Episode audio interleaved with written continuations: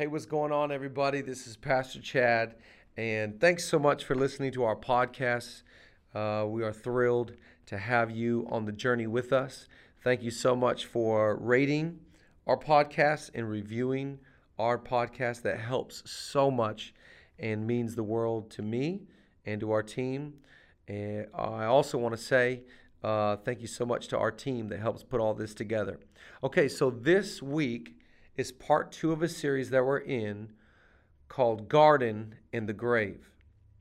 Garden in the Grave really is a journey from the Garden of Gethsemane to the empty tomb.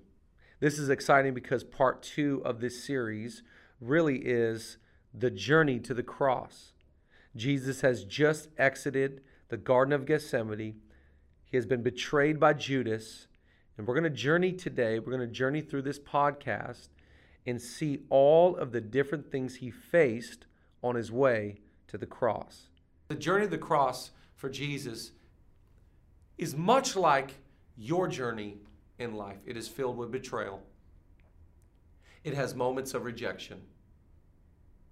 There are those that rise against you to strip you of all the credibility you've worked your whole life to gain.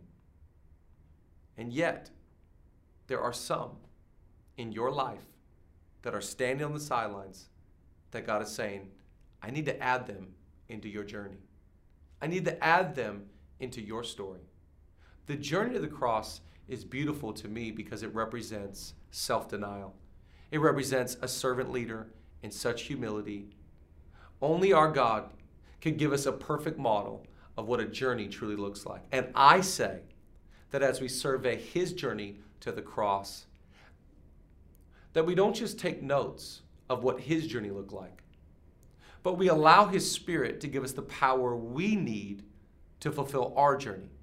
Right from the garden, Jesus is immediately captured by his betrayer. In fact, that's kind of when he picks all the guys up and he says, Hey, enough sleeping, my betrayer has come. Judas Iscariot comes and greets Jesus with a kiss on the cheek, signifying this is the guy, this is the, this is the dude, this is the one that claims that he's the Messiah.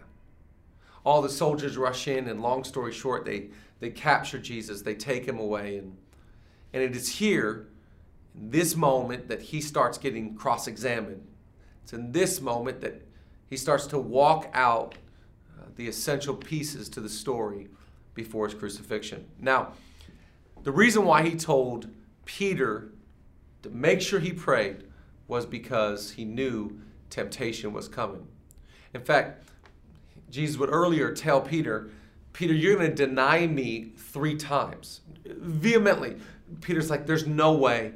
I will never deny you. I'm with you, heart and soul. And again, we see intentions not line up with actions. So Jesus is in captivity. Pontius Pilate and his wife are cross examining Jesus. And it says Peter followed at a distance, which I think that phrase is so uh, parallel to so many of our lives because sometimes you and I were following Jesus at a distance. Have you ever been there where you follow Jesus at a distance? You're, you're close enough to say, I'm here, I'm in, I love you, but you're far enough away to not be associated, far enough away to not be lumped in with those guys. Peter follows at a distance, and it's going to come to pass where three different occasions, three different opportunities are presented to him to stand up for his faith or deny his faith. And this is tough and this is tricky because a lot of us, we don't know how to handle that moment when someone says, Are you one of them? Aren't, aren't you a, a Jesus person? Aren't you one of those, those Christian people? Don't, don't you believe this? Don't you believe that? Peter doesn't know how to handle this. Peter doesn't have the backbone, he doesn't have the uh, character or the wherewithal to withstand this moment. The moment is too big for him, and so, three separate occasions, he actually goes wild. He actually gets demonstrative and he's like, I, I, have never met him. I don't know. Wait, so wait a second. Peter, You were just with this guy for three years. You were just with him going, I'm with you heart and soul. You were just with him in the garden of Gethsemane praying, not one of the eight that was in the back. You were one of the three. You were on the Mount of Transfiguration. Jesus told you, Peter, that you, you're the one he's going to build the church on. And now, when it counts, when it matters most, you don't even you don't even know him? Peter has fallen fallen victim to what many of us fall into and is called the polls of public opinion, where what people think about us matters so much. Rejection, uh, not being accepted, it, it's too much. And so Peter, he gives in to the temptation of pleasing people more than pleasing God, and he denies that he even has a relationship with Jesus. Now, this is important to understand because Jesus, right now, he already called it, he already knew this, but he is being betrayed by one of his closest friends in the world. He is being betrayed by someone that he considers family to him. Have you ever been betrayed? Have you ever had someone do something to you that you could never imagine? Someone break your trust? Someone do something at the level and the degree that Peter did because Jesus is in his darkest moment. He's, he's in the time of his life that he needs his closest friends. And when it matters most, one of his best friends on the earth is not even there to stand with him. Can't even, can't even publicly say, Yeah, I knew that guy. Let alone believe, let alone say he's the Messiah, let alone be like, I left my business to follow this guy. Peter won't even admit that he has a relationship with Jesus. I wonder if you've gone through betrayal at the level that Jesus has. Maybe you're here and you're saying, you know what, to be honest, I've been hurt by the person that I was closest to. I've been walked out on by the person that told me they would be with me forever. Jesus is so human in this moment because Jesus allowed friends into his circle and his closest friend has let him down. Now, even though Jesus is with Pilate, even though Jesus is being cross examined, he is very well aware. He knows that Peter has denied him three times. In fact, the Bible says that a rooster crows so loud, signifying that what Jesus had said to Peter truly did come to pass. The Bible says Peter runs away and he weeps bitterly. In other words, he's not mad at Jesus, he's angry with himself. Have you ever been there? Have you ever broken your own heart? Have you ever done the thing that you swore and promised that you'd never do? Have you ever found yourself crying? Unbelievable sorrow, inexplicable pain. How did I put myself in this situation? I knew better. God told me better. I promised I'd never. Peter is in that place. He is weeping bitterly, all the while Jesus is with Pilate being examined. Now, what I love about Jesus so much is that he called it, he knew it, and yet, when he gets up from the grave, the first instruction he tells the angel, Angel, Tell them that I'm alive and make sure you find Peter. He doesn't say this because he's angry with Peter. He says this because he's committed to Peter. Even his betrayer, even the one that turned his back in his darkest moment, Jesus gets up from the grave and he shows him grace. In fact, Peter, he will go back to fishing. He would go back to his comfortable, convenient life. And Jesus, when he gets up from the grave, pursues Peter, finds him in a boat from the shore, calls him out by name. Peter rushes, swims in the water to the shore. Jesus makes him breakfast and reinstates him. And as many times as Peter denied Jesus, is as many times as Jesus looks at Peter and says, Peter, do you love me? He says, Oh, God, you know that I love you. Peter, do you love me?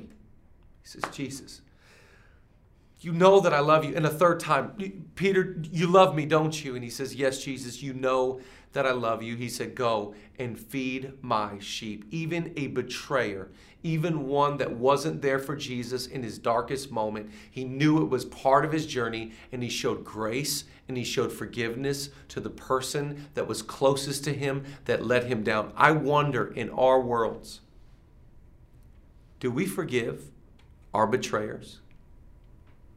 Or do we hold grudges? Do we let bitterness sink in? Do we allow the venom of unforgiveness to wipe us out? Or do we say, you know what? I know you didn't mean what you said to me. I know that's not really who you are, what you did to me. And I believe the best in other people. So all of us face betrayal. Betrayal is sort of inevitable because, again, we live on a fallen planet. All of us are humans. And maybe you, maybe you've been the one that has betrayed trust, hurt people. There's good news and good grace for all of us because we have the power through Jesus to face betrayal, to forgive ourselves and the ones that have sinned against us. Now, let's go to part two. Part two of the journey of the cross is the power of rejection. You know, one of the things that's hard about life is the feeling of being rejected. The journey to the cross reminds us that Jesus faced rejection on a level that maybe you and I can relate to. Have you ever been rejected? Here's Jesus, the Son of Man. Jesus, the, the Son of God, and crowds are chanting against him. They actually don't want him to be released, even though Pilate is somewhat favorable. Pilate's going, guys, what did this guy do? I can't find fault in him, but the crowds chant. And they get really loud and they get really extreme and they get really violent and they start yelling, We don't want you to release Jesus. We want Barabbas. Barabbas? You want Barabbas is a murderer. Jesus has not murdered, he's healed. He's loved, he's embraced, he's fed, he's clothed, he's he's been amazing to people and you want the the crowds let out a roar and they say Barabbas and over and over they reject the God man but they want the other man. How about you? Have you been rejected? There is no sting like the sting of feeling like I'm unwanted here. There's, there's no sting like the sting of being uninvited to a place. There's no sting like someone standing up and saying, We don't want you here. We want so and so. In fact, we choose this person over you. You're not you're not welcome. You're not desired. You're not wanted you're, you're the worst, and yet so and so is the one we choose over you. This is, this is a sting that's going to hit Jesus. He's human, he's feeling, he's just been betrayed. And now, if betrayal wasn't enough, he's been betrayed by Judas, he's been betrayed by Peter, and now on top of that, emotionally, he's got to wear the weight of rejection. Rejection will make you do some very crazy things. Rejection push all the buttons of insecurity. And when you're insecure, remember, it's only when we are secure in our relationships, secure in our identity, and secure with who we are that we operate with confidence and we operate with ease. And yet, Jesus, on his way to the cross, being rejected, still maintains a sense of security. How does he do it? How does he stay so calm? Isaiah, the prophet, says he's like a sheep that is led to the slaughter, yet he never spoke a word. imagine Jesus. The crowds are chanting, and they're like, Barabbas! And imagine Jesus defending himself. Uh, imagine, just try and get a picture of Jesus going, Barabbas is the worst. I'm the best. No, Jesus doesn't do it. He doesn't self validate, he doesn't defend himself, he stays quiet, and he stays confident amidst rejection. This is so opposite to you and I. Because I know for me, when I feel rejection, I tend to overcompensate. It, it, makes me feel some sort of way. You're rejecting me. How could this? And I can shut down. I can get quiet. Rejection is a power. Sometimes I believe rejection is more powerful than acceptance. Because rejection pushes a button in you that makes you feel, oh, you don't love me? You don't want me? You don't like who I am? What's amazing about Jesus is he's going to a cross and crowds are chanting, We don't like you. We don't want you. We don't need you. You're a fraud. And they're going to start mocking. So, again, sometimes rejection is more powerful than acceptance. We all face rejection, but that doesn't mean we have to give in to the sting and the emotions and the feelings that come with being uninvited or unwanted. We can stand secure in not only our relationship with God, but in our relationship with the people in our life that do love us, do accept us, do want us around. The lie of the enemy is to get you to believe nobody likes you, nobody cares about you. You're on your own. You've been rejected by everybody. No, it's a lie. God accepts you, and He sent great people in your life to accept you as well. This next one is so powerful to me because sooner or later, we're all going to face this. And it's called destroying someone's credibility. Nothing is more important than your credibility. And that's why people will rise up against you to bring accusations, drag your name through the mud, and try everything they can within their power to take you out. Why people have so much hate, I'll never be able to figure that out. Why trolls must be trolls, I'll never understand. But Jesus gives us a model of how to handle when people try and destroy your credibility. Here's Jesus. And they bring him out simply to mock him. They put a purple robe over his shoulders and they twist together a crown of thorns. So mean, so cruel. They place it on his brow and they put the robe over his shoulders and they blindfold him and they start to beat him. And when they're done beating him, they say, Hey, prophet, prophet guy, prophesy. Who hit you, man? Do you know who it is? And they, they totally try and dismantle his credibility. We live in a culture and a society that lives to destroy someone's credibility. You can work your whole life to create a reputation, you can work your whole life to be so and so. And yet, when somebody comes against you, one of the things that our culture loves to do is tear someone down and destroy the life work you've built. This is Jesus. 33 years. He has been so good. He has been a servant. He has loved, given, helped. And yet they mock him. They're trying to destroy in front of crowds the credibility of his gift, of his life, of who he is. They say, Come on, man. Who hit you?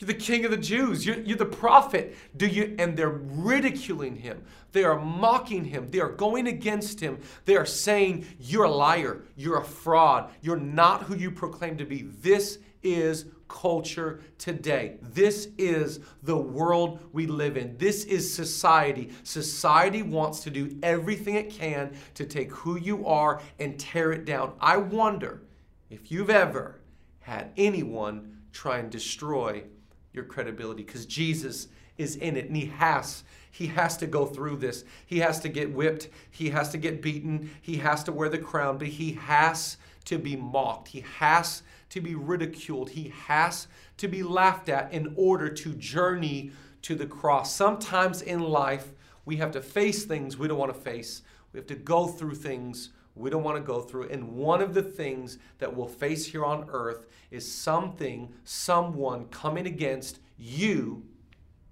your family, your life to destroy the credibility of who you are.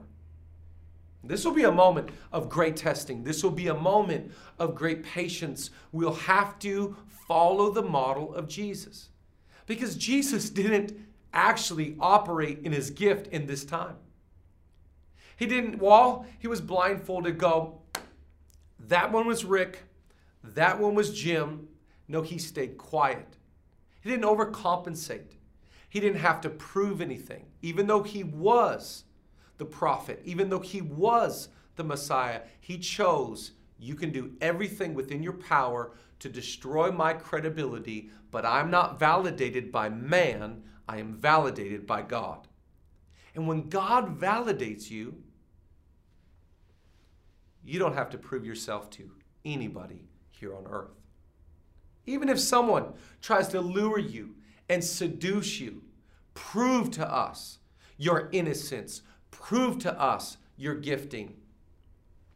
No, Jesus was the one that was baptized. And when he was baptized, he came out of the water and the heavens opened and the Father's voice boomed and a dove showed up and the Father and the Holy Spirit and the Son were there. And the Father said, This is my Son with whom I am well pleased. In other words, Jesus had all the validation and all the security he could ever need. And it wasn't these people, these mockers, it wasn't this crowd that ridiculed him. It wasn't this group that tried to take away and strip his credibility that would cause Jesus to gain it back by flexing. He didn't have to do such thing because he knew who he was. I wonder when someone comes to take away your credibility, when someone comes to mock who you are, can you stand in the quietness and the confidence of who you are in Christ? Because you don't have to prove yourself in front of man, because you've been proven by God. So just because someone tries to destroy your credibility doesn't mean your credibility is gone. They don't have that much authority over you. God has the final say. And if God has approved you, and God can promote you, and God can use you, who cares what man says? This last part is so important because to me, it's actually my favorite of the whole message. That sometimes there are these bystanders that are just watching life, watching the Jesus story, and yet somehow God finds a way to captivate their life, pull them into the God story, and do a mighty work in their life. So here's Jesus, and he's carrying his cross with a crown of thorns on his brow. He is now journeying to a place called Golgotha. It will be on this hill that they raise up his body and nail him to a cross. If they haven't been mean enough to him already, if he hasn't faced enough pain, remember this is the man that the night before was sweating blood in a garden. He has been betrayed now by two of his closest friends, Judas of Iscariot and Peter, his closest friend. He has been cross examined by Pilate, who wanted to let him go, but the crowds rejected Jesus and chose Barabbas. They mocked him, laughed at him, spit into his face. And if that wasn't enough, they chose to whip him, our Savior, our God, took all the whipping on his back and he's bleeding. He's exhausted. His soul is depleted, and now they want him to carry his cross? Who are these people? This is mean spirited.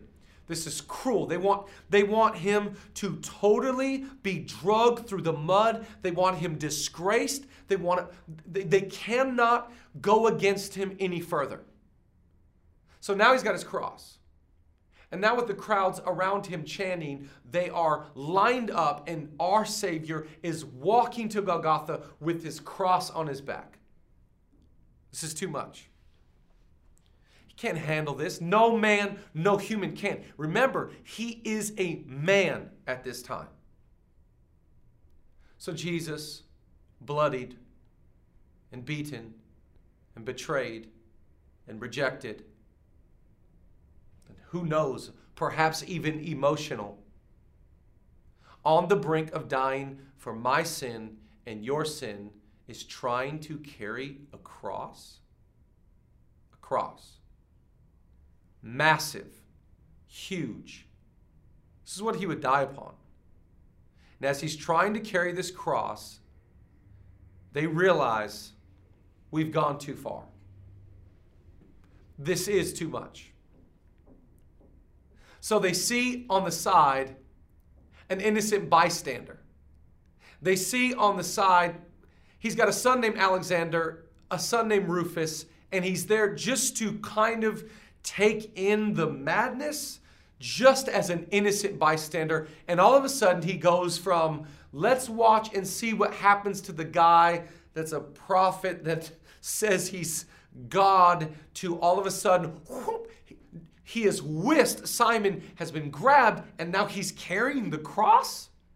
This is so God because I find that God takes the innocent bystander, the innocent one that's in the service, and all of a sudden they get whisked they get brought in, and now they are in the story. God has a way of surprising us and choosing us in the most unexpected times.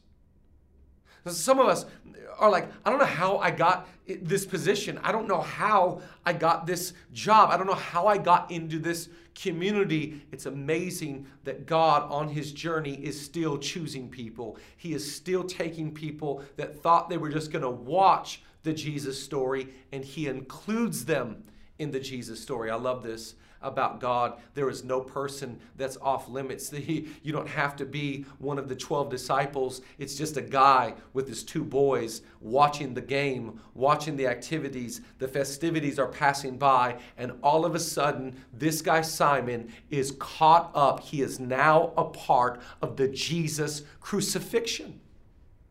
I wonder for you if you've been standing there in a service, in a moment, and all of a sudden, God calls your name. God calls you out of the crowd, just like he did with Zacchaeus in a tree. God has this way of separating crowds and individuals. I think God knew that this man from Cyrene named Simon was on his way with his two boys to stand there. And God, in his sovereignty, chose for Simon to be in the Jesus story. And I have to admit that maybe you thought you were just coming to church, you were just watching a video but God is calling your name and putting you in the Jesus story. All that to say, and thanks again for joining us on today's podcast. There is a journey for Jesus, and good news, there's a journey for us. And in the same way that God gave power to Jesus, the strength that he needed to go through his journey, I believe God will give you the strength, the wisdom, the grace, the fortitude, the peace, and the community that you need to go through your journey just the same. We love you. We're for you. We're rooting for you here in Los Angeles. And uh, if you ever make your way to the LA County, you got to stop by Zoe Church. Meet us in the Valley or at the El Rey. We'd love to see you. Have a great day.